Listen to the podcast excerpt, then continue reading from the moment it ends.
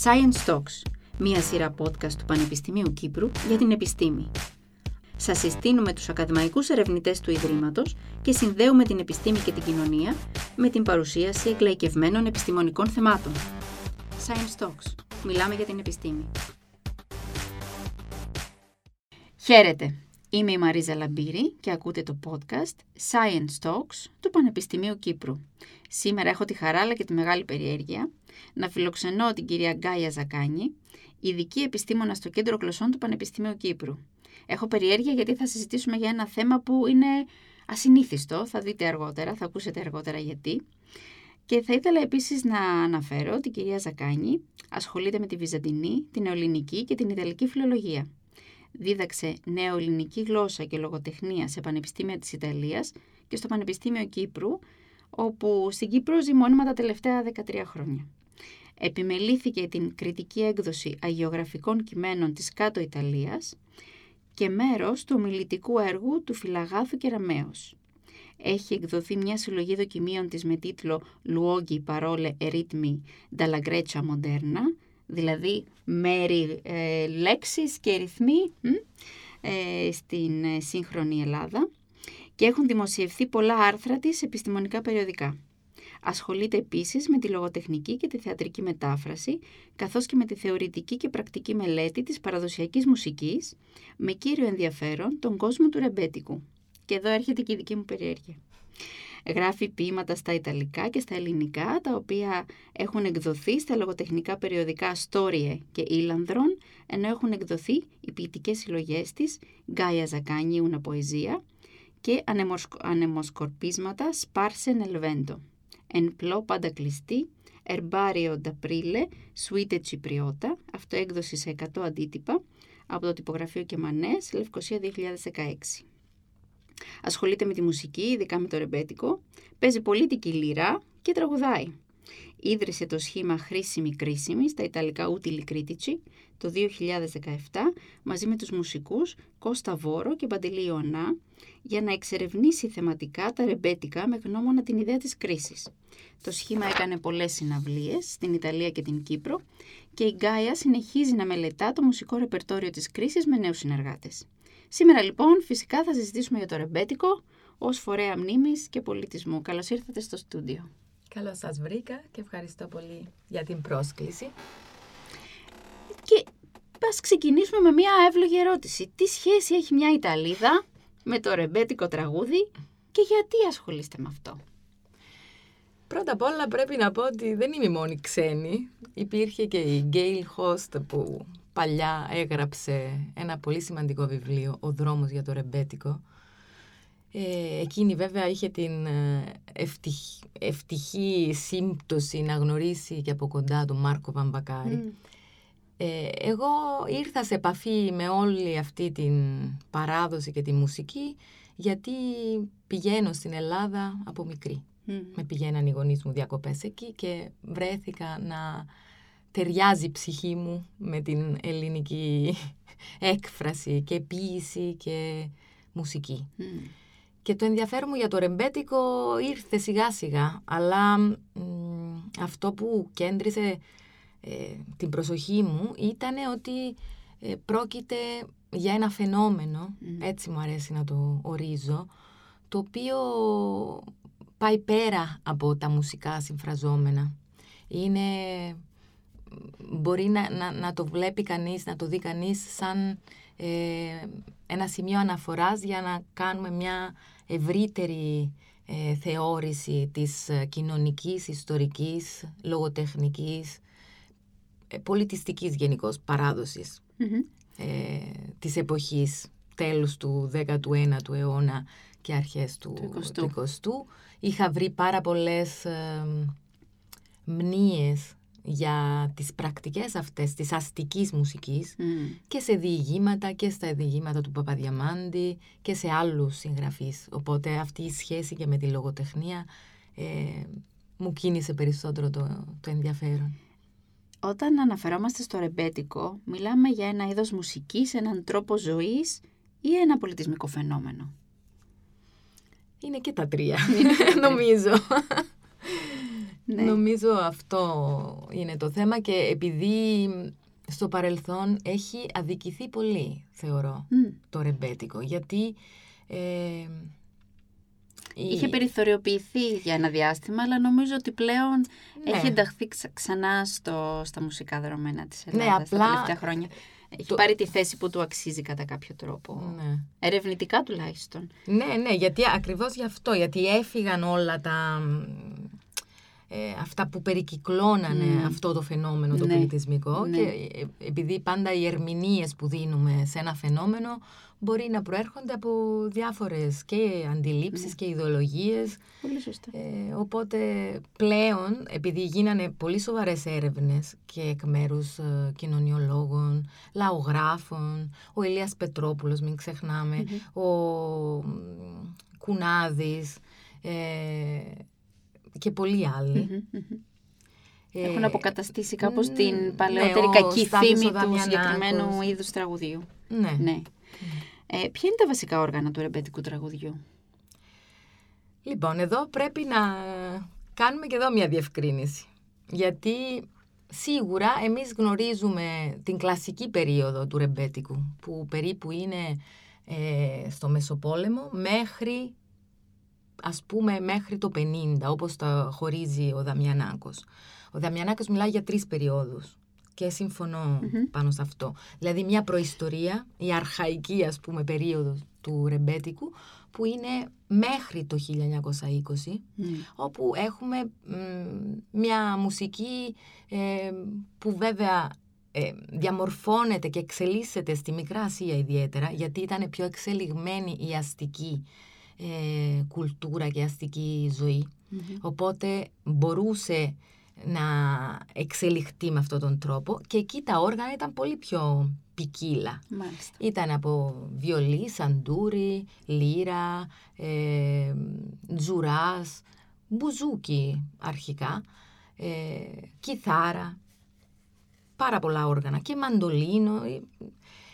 Και σιγά σιγά όταν περνάμε πλέον μετά και την μικρασιατική καταστροφή με την προέλευση των μεταναστών στην Ελλάδα, όλη αυτή η παρακαταθήκη ήρθε μαζί με τους συντελεστές και έσμιξε με μια άλλη παράδοση που υπήρχε στην Ελλάδα, που είναι και το δημοτικό τραγούδι και το τραγούδι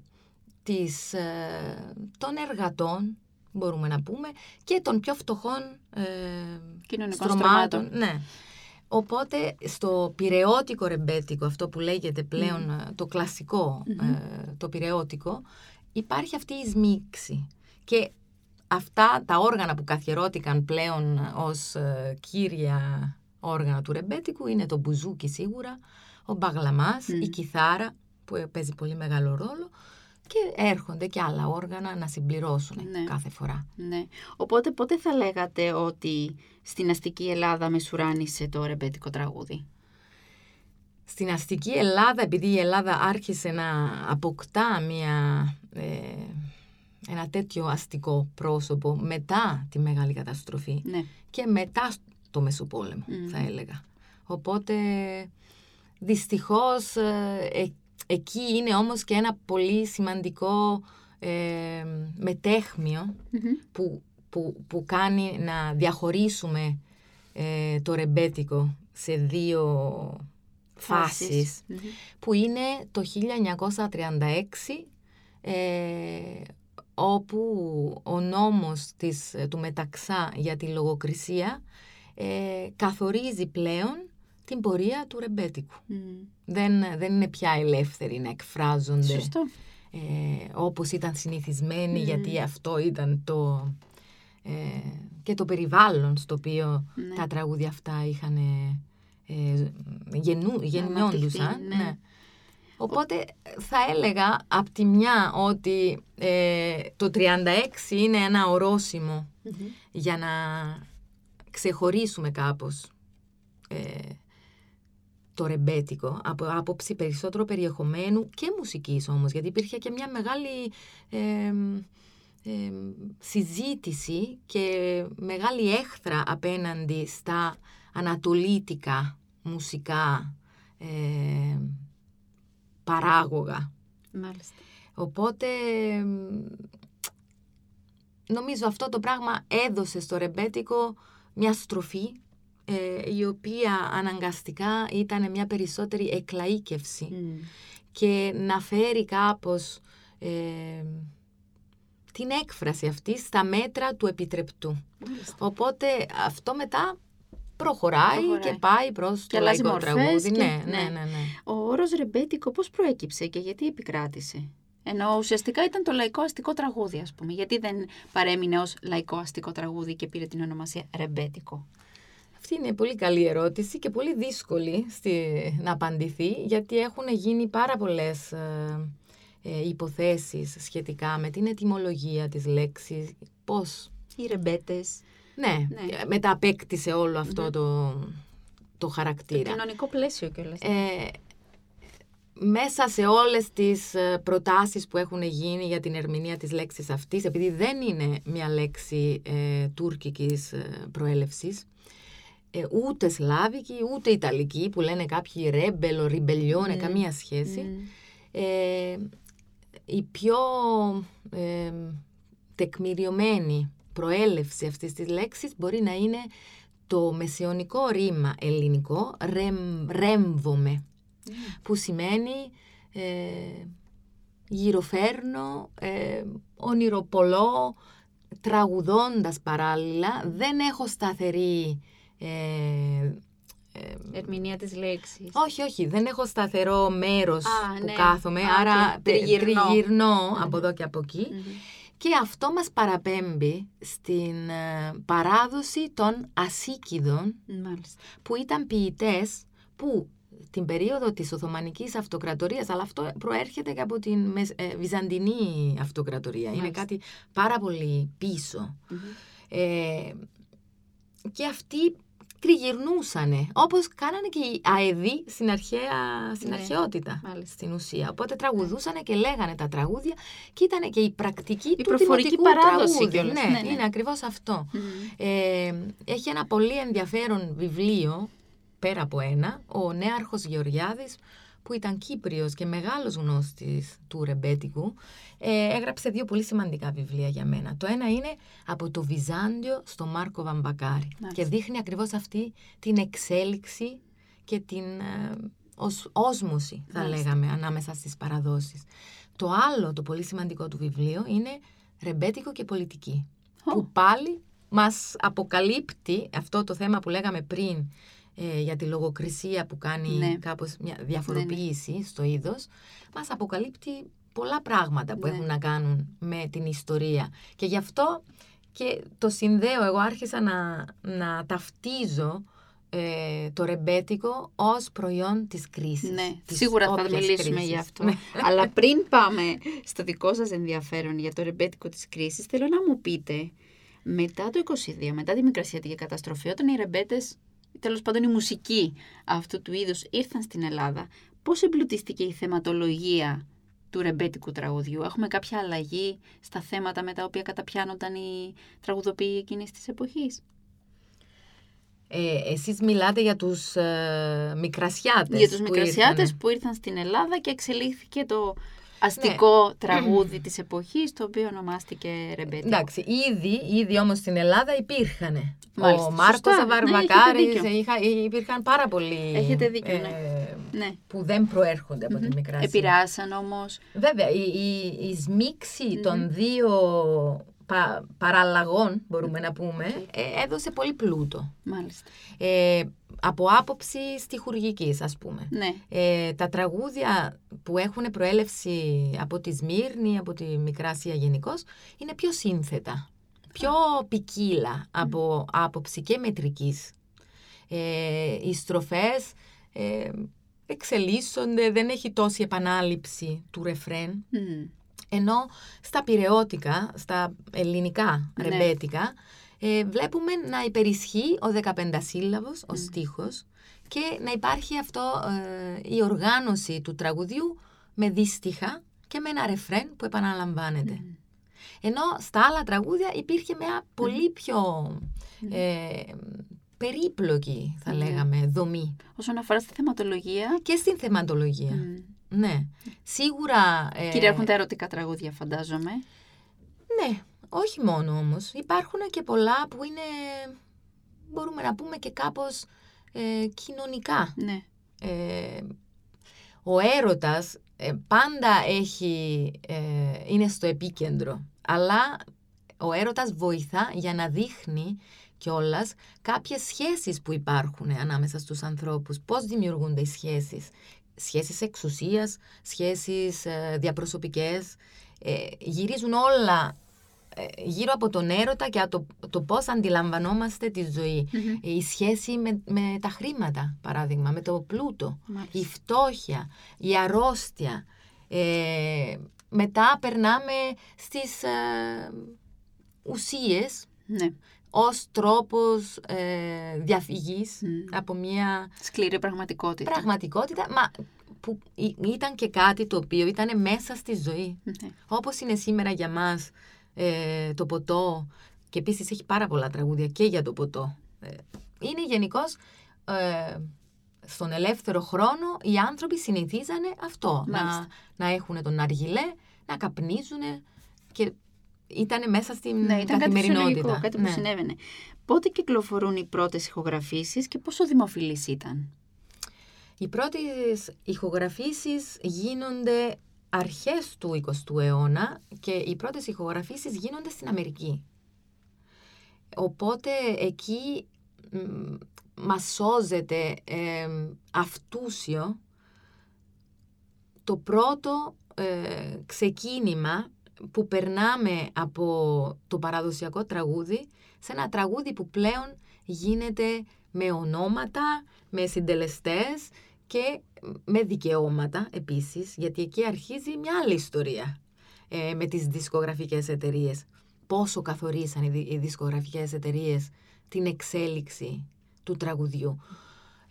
Έχουμε παραδείγματα... Ο Κατσαρός, ο Γιώργος ο Κατσαρός, που πέθανε στα 107 και μέχρι τα 105 έκανε συναυλίες. Στην Αμερική υπήρχε περισσότερο η παράδοση της κιθάρας ως όργανο, μοναδικό πολλές φορές. Οπότε υπάρχει και αυτή η εκδοχή που είναι τα ρεμπέτικα της κιθάρας και... μοτίβα που προέρχονται από παραδοσιακά τραγούδια ανώνυμα, τα οποία μετά αποκτάνε μια φόρμα συγκεκριμένη και αποκτάνε και όνομα. Mm-hmm. Άλλα τόσα ο Παναγιώτης ο Τούντας, που ήταν πολύ μεγάλος συνθέτης Σμυρνιός, ο οποίος έχει στο όνομά του άπειρα τραγούδια. Τα περισσότερα από τα οποία όμως δεν ήταν δικά του. Δεν ήταν δικά του. Ήτανε παραδοσιακά. Συνέβαινε αυτό. Ναι. Μετά, λόγω της λογοκρισίας ή λόγω άλλων αιτιών, κάποιοι δίνανε το όνομα σε ένα τραγούδι γιατί βόλευε περισσότερο. Υπήρξανε αυτές οι περιπτώσεις. Αναφέρθηκατε τώρα στη λογοκρισία και προηγουμένως, και ήθελα να σας ρωτήσω ότι το 1936 ξεκινάει η δικτατορία του Μέταξα, επιβάλλεται λογοκρισία. Πώς επηρέασε αυτή η κατάσταση το ρεμπέτικο τραγούδι? Θα έλεγα θανάσιμα. Ναι, περιορίζεται, γιατί... ας πούμε, η θεματολογία των τραγουδιών. Βεβαίως. Και όχι μόνο. Και η μουσικά. Α, μάλιστα. Γιατί όλη αυτή η διαδικασία με τη λογοκρισία δεν ήταν απλά το 1936. Είχε ξεκινήσει πολύ προηγουμένως. Με το νόμο του Ιδιονύμου του Βενιζέλου. Όπου... Πείτε μας γι' αυτό, δεν το ήξερα. Ναι, είναι νομίζω το 23 ο νόμος ο συγκεκριμένος, όπου απαγορευόντουσαν οποιασδήποτε εκφράσεις άλλων ιδεολογιών. Ο κομμουνισμός είχε περάσει στην παρανομία. Μάλιστα. Με αυτόν τον νόμο. Και όχι μόνο, και πάρα πολλά άλλα πράγματα. Και η χρήση του χασίς, παράδειγμα. Γιατί άρα δεν έπρεπε να υπάρχει αναφορά μες στα τραγούδια. Ναι, άρα αυτά τα δύο στοιχεία καθορίζουν και όλο το υπόλοιπο. Παράλληλα γινόταν και μια μεγάλη συζήτηση περί ανατολισμού και στη μουσική και στη συμπεριφορά και στις καθημερινές συνήθειες. Και αυτό όχι μόνο στην Ελλάδα, γινόταν το ίδιο και στην Τουρκία. Στην Τουρκία, παράδειγμα, ο Κεμάλ Ατατούρκ ξεκίνησε και να κυνηγάει τους δερβίσιδες. Ναι. Απαγόρεψε το τάγμα των δερβίσιδων. Και αυτό δεν είναι κάτι τυχαίο, γιατί έχει πάρα πολλά κοινά με το ρεμπέτικο. Δερβίσις είναι μια λέξη που στο ρεμπέτικο συνηθίζεται. Είναι καθημερινή και είναι ο τρόπος που αποκαλεί ο ένας τον άλλον. Δερβίσις περνά να σημαίνει καλός άνθρωπος, φτωχός και φίλος. Ο τεκές που βρισκόντουσαν οι ρεμπέτες δεν είναι τίποτα άλλο παρά ο χώρος όπου βρισκόντουσαν οι δερβίσιδες για να κάνουν τις δικές τους τελετές που γινόντουσαν. Και τη μουσική τους παράδοση, ναι. Ναι, και τη μουσική παράδοση. Και οι δερβίσιδες βρισκόντουσαν στον τεκέ, κάνανε το χορό με τους μουσικούς που ήταν όλοι από διαφορετική εθνικότητα. Ήταν κάποιοι Έλληνες, Αρμένοι, Εβραίοι κτλ. Και καπνίζανε τον αργυλέ, γιατί απαγορευόταν το ποτό. Ναι. Οπότε όλη αυτή η διαδικασία, η ιεροτελεστία, έχει διατηρηθεί αυτούσια στην πράξη του ρεμπέτικου τραγουδιού. Και γι' αυτό το λόγο και η χρήση των λέξεων αυτών. Οπότε, είπαμε ότι ήδη από το νόμο του Ιδιονύμου ξεκίνησε σιγά σιγά να αλλάζει η κοινωνία. Οπότε αναγκαστικά υπάρχουν κάποιες απαγορεύσεις και το ρεμπέτικο, επειδή είναι έκφραση αυτούσια του λαού, πρέπει να ελύσσεται μέσα σε όλα αυτά. Φτάνουμε μετά στο 36 που πλέον υπάρχει μια επιτροπή που αποφασίζει ποια τραγούδια θα περάσουν και πια όχι στην δισκογραφία. Γιατί εκεί είναι η μεγάλη διαφορά, ότι πλέον με την δισκογραφία ξεκινάει να γίνεται εμπόριο η μουσική. Δεν είναι πια πάμε στο στέκι μας και τραγουδάμε ή στη σπηλιά που κάνανε, πώς το κάναμε παλιά. Πλέον πουλούνται οι δίσκοι, περνάνε τα μηνύματα, γίνονται όλο και πιο δημοφιλή. Οπότε το πρώτο τραγούδι που λογοκρίθηκε ήταν η περίφημη Βαρβάρα του Παναγιώτη Τούντα, που η μελωδία προέρχεται από μια παραδοσιακή μελωδία ενός δημοτικού τραγουδιού, της Θράκης νομίζω, και η στίχη, η Βαρβάρα ήτανε, υποτίθεται κάποιοι είπανε, ήταν η κόρη του Μεταξά. Δεν ήτανε, ήταν απλά μια νέα γυναίκα της αστικής τάξης που κυκλοφορούσε και έκανε μια πολύ μποέμικη ζωή. Έψαχνε άντρες, υπάρχουν πάρα πολλά υπονοούμενα και σεξουαλικά σε εκείνο το τραγούδι. Τέλος πάντων, η άρχουσα τάξη θεώρησε ότι αυτό το πράγμα ήταν προσβολή. Μάλιστα.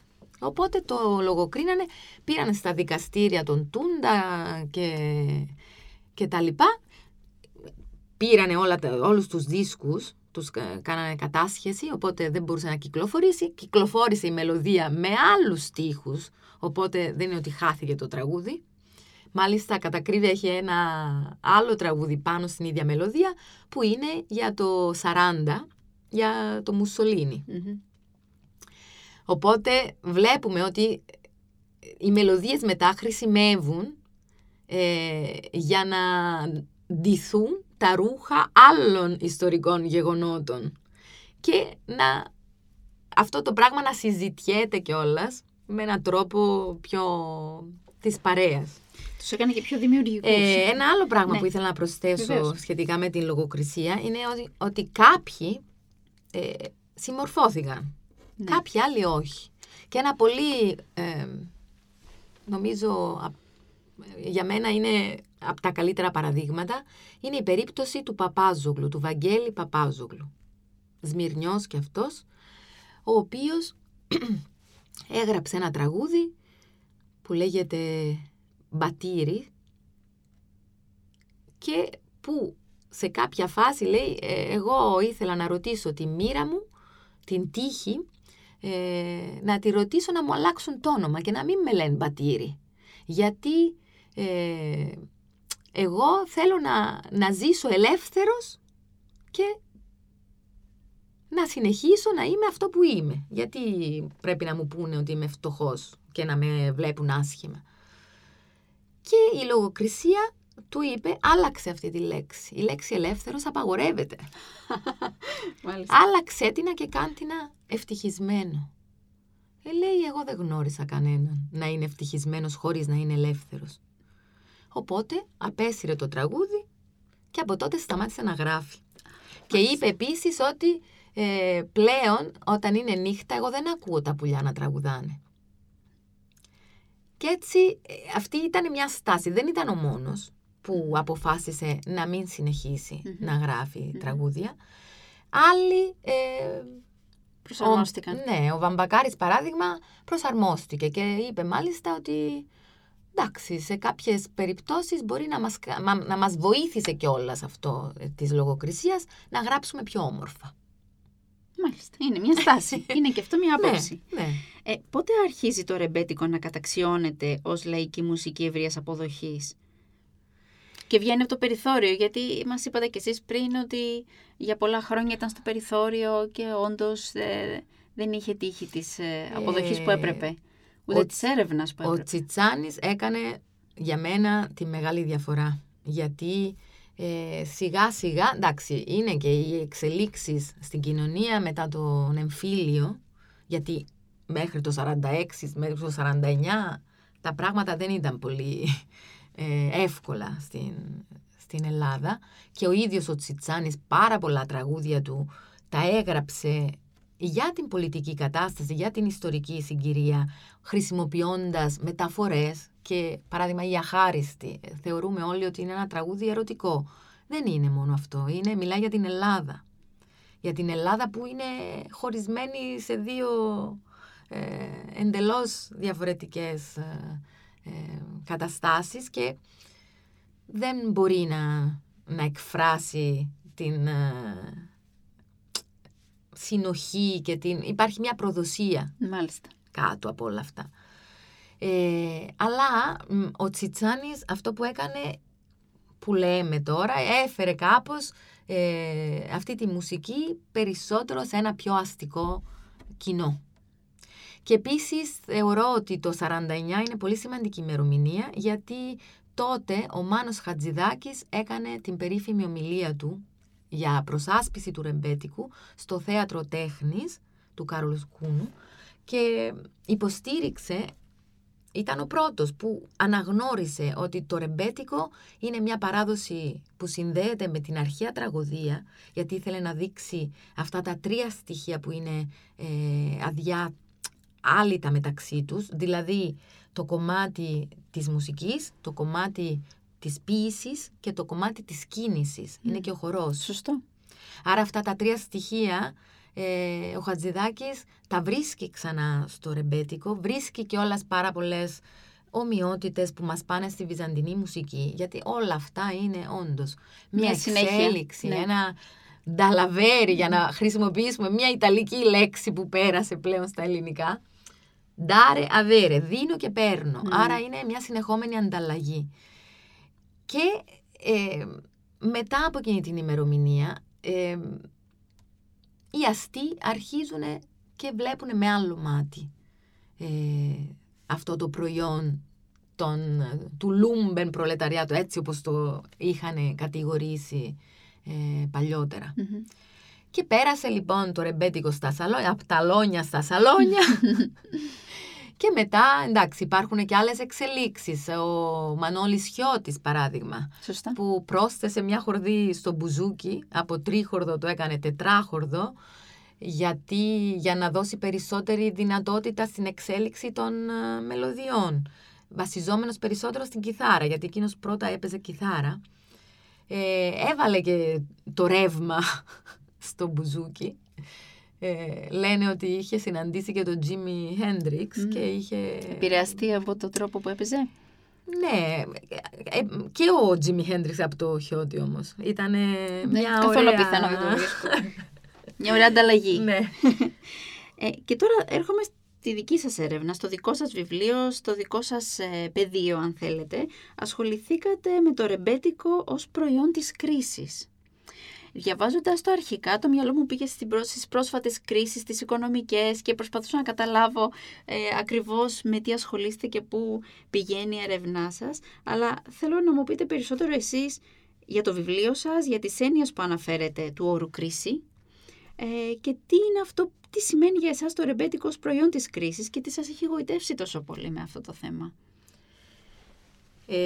Ξεκίνησα από μια διαπίστωση και αναρωτιόμουν, λέω, είναι δυνατόν στην Ελλάδα το 2022 ή το 20 τέλος πάντων ακόμα οι νέοι να ακούνε τραγούδια που είναι 100 χρονών, να περνάμε τον ελεύθερο μας χρόνο με τον ίδιο τρόπο όπως το κάνανε το 30, τη δεκαετία του 30, γιατί μας συγκινούν ακόμα αυτά τα τραγούδια. Τι είναι το στοιχείο που τα κάνει αθάνατα και κλασικά, μπορούμε να πούμε. Ναι. Και έτσι άρχισα να αναρωτιέμαι. Λέω, για να συμβαίνει αυτό σημαίνει ότι πάει, αυτά τα τραγούδια πάνε να χτυπήσουν κάποιες χορδές, τις οποίες ακόμα μας συγκινούν. Ναι.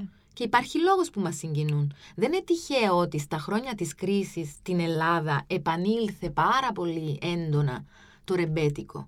Πάρα πολλοί νέοι σπουδάσανε και μουσική και παίζουνε και ψάχνουνε, εμβαθύνουνε τις γνώσεις, σκαλίζουνε, γιατί βρίσκουνε σε αυτά μια έκφραση την οποία σήμερα δεν την έχουμε, δυστυχώς. Mm-hmm. Δεν υπάρχει μια παραγωγή τη σήμερον ημέρα. Όχι τέτοιου αυτού του τύπου, τέτοιου, ναι.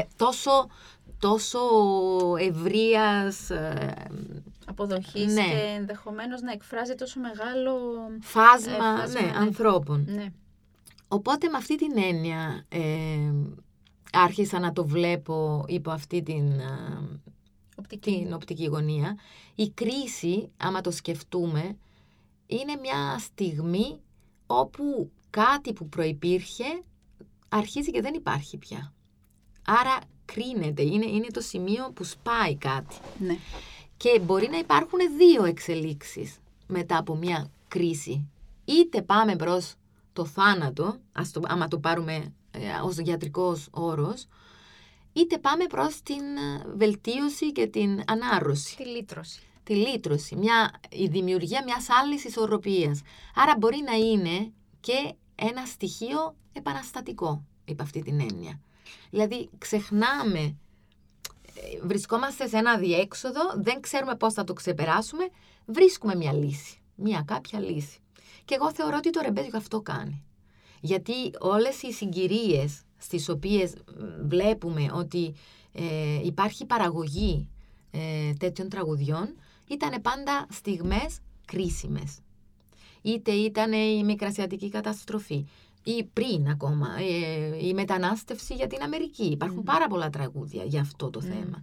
Η μικρασιατική καταστροφή, το κρακ του 29.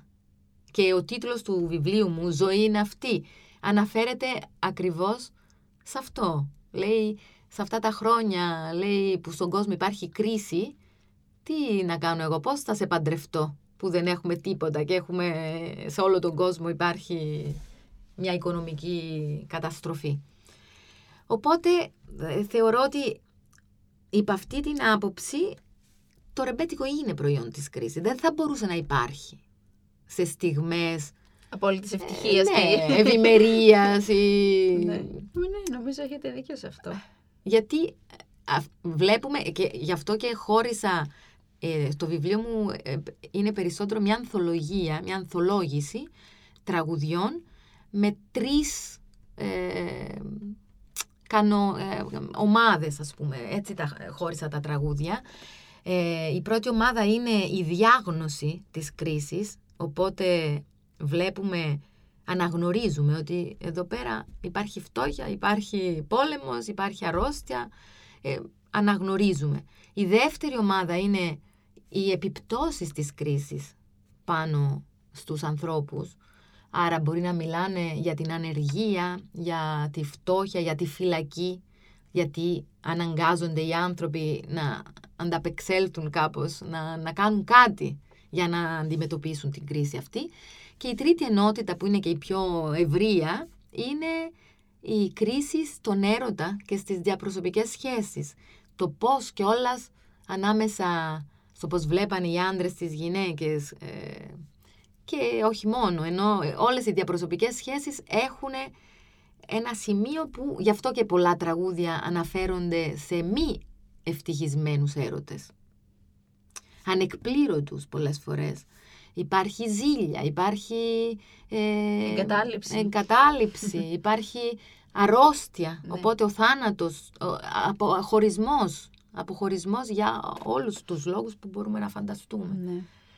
Οπότε είναι πάλι στιγμές κρίσιμες που τις αντιμετωπίζουμε και πώς αυτό εκφράζεται και στην ερωτική σχέση. Συνεχίζετε την έρευνά σας πάνω στο ρεμπέτικο και μάλιστα, όπως είπα και στην εισαγωγή μου, με ένα νέο μουσικό σχήμα. Θέλετε να μας πείτε λίγο για αυτό το εγχείρημα και πώς το προσεγγίζετε?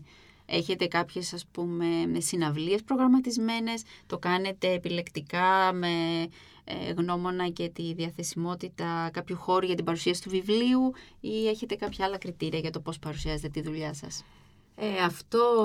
Αυτό το συγκρότημα δημιουργήθηκε ακριβώς πριν γράψω το βιβλίο στα ελληνικά. Είχα γράψει στα ιταλικά, πιο μικρό βιβλίο, γιατί ήταν άλλο το κοινό. Ήταν να παρουσιάσω το ρεμπέτικο σε ένα ξένο κοινό. Και μετέφρασα τα κείμενα, γιατί θεωρώ ότι αν κάποιος δεν καταλαβαίνει τα λόγια των τραγουδιών, δεν μπορεί να νιώσει. Σωστό. Δεν καταλαβαίνει τίποτα. Οπότε αυτή ήταν κάπως το στίχημα, ήταν αυτό. Και όταν βγήκε το βιβλίο στα ιταλικά, πήγαμε στην Ιταλία και διοργανώσαμε συναυλία για να παρουσιάσουμε τα τραγούδια. Οπότε όσοι είχαν το βιβλίο μπορούσαν να διαβάσουν και τη μετάφραση. Ναι. Και έτσι γινόταν κάπως σαν παρουσίαση, αλλά παράλληλα και συναυλία. Πώς το εισέπραξε το ιταλικό κοινό το ρεμπέτικο τραγούδι? Ενθουσιάστηκε. Ναι, είχε μεγάλη επιτυχία και αποδοχή και εντάξει, όσο κράτησε αυτό ήταν ωραία. Πήγαμε στη Ρώμη, στη Βενετία, στο Μιλάνο, στην Πάρμα, στην Νάπολη, γυρίσαμε αρκετά. Και μετά κάνατε το βιβλίο στα ελληνικά. Μετά έκανα το βιβλίο στα ελληνικά. Κάναμε και εδώ μια συναυλία το 18 στην Αξιοθέα για να παρουσιαστεί αυτή η έννοια και είχε έρθει τότε και ο πολύ καλός αμανετζής, ο Σόλων Λέκας, που δυστυχώς έφυγε από πέθανε, τη ζωή. Ναι. Και αυτό ήταν πολύ ωραία εμπειρία. Βέβαια τώρα, εντάξει, ήρθε ο κορονοϊός, ήρθε άλλη μια κρίσιμη στιγμή. Πραγματικά κρίσιμη στιγμή. Και τώρα, εντάξει, τώρα εγώ έχω ένα χώρο που βρισκόμαστε και παίζουμε. Είναι το Θαλάμι, που παλιά ήταν κουρίο. Και αυτό κάπως ήταν μέσα σε μια πρακτική του ρεμπέτικου. Στα κουρία βρισκόντουσαν οι άνθρωποι, είχε πάντα κρεμασμένο ένα μπουζούκι, μια κιθάρα, παίζανε και πέρναγαν και την ώρα τους. Οπότε τώρα κάθε Τρίτη έχουμε... Έχετε ζωντανή μουσική? Ναι, έχουμε ζωντανή μουσική. Είναι ο Ειρηναίος Δημητρίου και η Άννη Παντελή που παίζουν από ρεμπέτικα μέχρι και λαϊκά. Πολύ ωραία. Ναι. Και έχω και εδώ στο Πανεπιστήμιο Κύπρου κάνω μια εκπομπή στο ράδιο. Τα νέτα σκέτα. Στο UCY Voice. Ναι, UCY Voice. Κάθε πότε είναι? Είναι εκπομπή? Κάθε Πέμπτη, 8 με 9. Και παίζετε ρεμπέτικα τραγούδια σε αυτήν την εκπομπή? Ναι. Και ωραία. Κάνω κάπως... Ακούστε την εκπομπή λοιπόν στο UCY Voice. Σας ευχαριστώ πολύ που ήσασταν σήμερα εδώ. Ήταν από τις πιο πρωτότυπες συνεντεύξεις που έχω πάρει στη σειρά Science Talks και είναι πάντα πολύ ευχάριστο να μιλάμε για θέματα πολιτιστικά και το πώς ο πολιτισμός εκφράζει τις κοινωνικές ανησυχίες και αυτό που εντοπίσατε ως κρίση. Εύχομαι να σας ακούσουμε ζωντανά σύντομα και να έχουμε την ευκαιρία να σας φιλοξενήσουμε και εδώ στο Πανεπιστήμιο Κύπρου για μια συναυλία για να μπορέσουν να ακούσουν και οι φοιτητές, όπως λέτε και εσείς οι νέοι που ακόμα εκτιμούν και απολαμβάνουν αυτό το είδος τραγουδιού παρά το ότι είναι 100 χρόνων. Πάνω σε αυτό μπορώ να προσθέσω κάτι. Βεβαίως. Το 2010 στο ΒΝΕΣ στο τμήμα Βυζαντινών και Ανελληνικών Σπουδών του Πανεπιστημίου Κύπρου. Ναι, είχα κάνει ένα μάθημα που λεγόταν ρεμπέτικο και λογοτεχνία και ήταν ένα μάθημα επιλογής, οπότε μπορούσαν όλοι οι φοιτητές να το πάρουν και είχε πάρα πολύ ενδιαφέρον γιατί και είδαμε στα κείμενα πώς αυτό το τραγούδι αντιμετωπιζόταν και από τους συγγραφείς. Και επίσης ο καθένας, ο κάθε φοιτητής, σε σχέση με την κατεύθυνση των σπουδών του, έβλεπε μια οπτική στο ρεμπέτικο. Σωστή. Οπότε είχαν κάνει εργασίες στο τέλος και κάποιος έκανε το ρεμπέτικο και η οικονομία, το ρεμπέτικο και η ψυχολογία. Εξαιρετικά ενδιαφέρον. Ναι. Ελπίζω να σας δοθεί ευκαιρία να το ξαναπροσφέρετε αυτό το μάθημα. Θα ήταν πολύ ωραίο. Θα έρθω κι εγώ. Θα μου άρεσε πολύ. Σας ευχαριστώ πάρα πολύ που ήσασταν σήμερα εδώ. Και εγώ ευχαριστώ. Σε αυτό το podcast φιλοξενήθηκε η Γκάια Ζακάνη, ειδική επιστήμονα στο Κέντρο Γλωσσών του Πανεπιστημίου Κύπρου. Για να ακούσετε τα επεισόδια της σειράς, επισκεφτείτε την ιστοσελίδα του Πανεπιστημίου Κύπρου ή εγγραφείτε στα podcast Science Talks στο Spotify ή τα Google Podcast. Μπορείτε να ακούσετε επίσης τις εκπομπές κάθε Τρίτη και Πέμπτη στον UCY Voice 95.2 και όπως μας είπε και η κυρία Ζακάνια και η δική της εκπομπή με ρεμπέτικα τραγούδια από τον ίδιο σταθμό. Είμαι η Μαρίζα Λαμπύρη, ευχαριστώ που μας ακούσατε.